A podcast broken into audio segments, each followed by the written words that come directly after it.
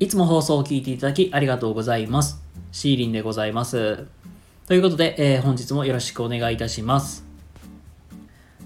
はい、えーどうもこんばんは、シーリンでございます。はい、ということでね、今日もね、のんびりまったり、ゆったりとやらせていただこうと思います。はい、本日のテーマは、表意力。まあそういう、まあ表意力というテーマでお話をね、させていただこうと思います。まああれですよ。取りつかれたかのように振る舞いという、まあそんな話なんですけども、まあなんか、ゾンビになったとかそういう話ではございませんのでね、あのまあ早速話していこうと思います。はい、今日はね、えー表意力という話をね、させていただこうと思います。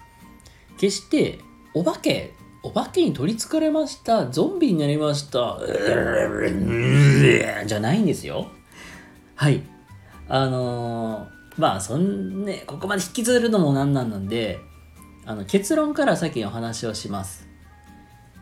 相手であったりとか、まあ、お客様、まあ、人と関わっていく中で、その相手の立場になって考えようねっていうことです。で、それをもうちょっと深掘っていくと、相手が今どんなことを思っているのだろう、そこを自分の頭で考えて、まる自分がその相手の立場に立った気持ちで考えましょうということなんです。これって意外と大事なんやけど、意外とできていない人が多いんですよ。なので、もう少しね、あのー話をしていこうと思います。まあ、例えばだけど、あのープレゼンとかスピーチをされていらっしゃる方って、まあ、多くいると思うんですよ。必ずね、制限時間ってあると思うんですよ。3分だったら3分、5分だったら5分って。これがじゃあ3分10秒とか20秒って伸びちゃうとそれって相手の時間10秒20秒奪ってるよねって話なんですよそれってもなんかお相手さんからしたらすっごい失礼ですよねでなおさらやっぱり後にもそのスピーチをされる方もいらっしゃるのであればその人たちの時間も奪ってるんですよそれはあんまりよろしくないですよね。でもう少しまあ、深掘っていくと、えーじゃあ、そうだな、うん、会食とか、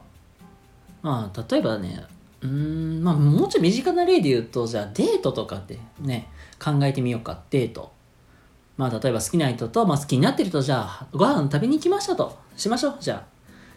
で、その時に、じゃあ、相手さんが、じゃあ、好きなものとか、なんだろうとか、逆にじゃあ嫌いなものってなんだろうとかっていうのをやっぱり考えて相手の気持ちになって楽しんでもらわなきゃいけないじゃん。やけどさ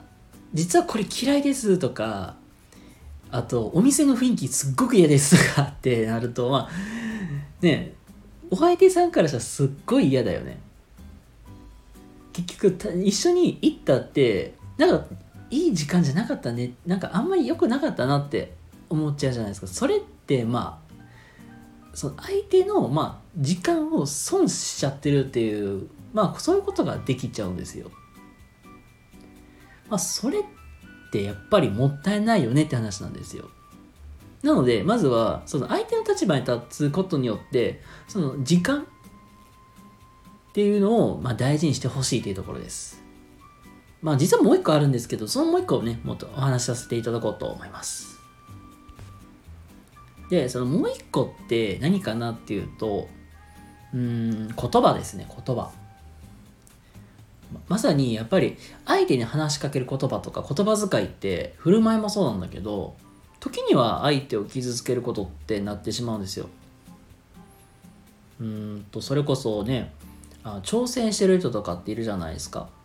まあ、僕の知り合いも、まあ、言言うたらね、独立して、あの今実際やっている方もいるんですけどそういう人に対してなんだろううん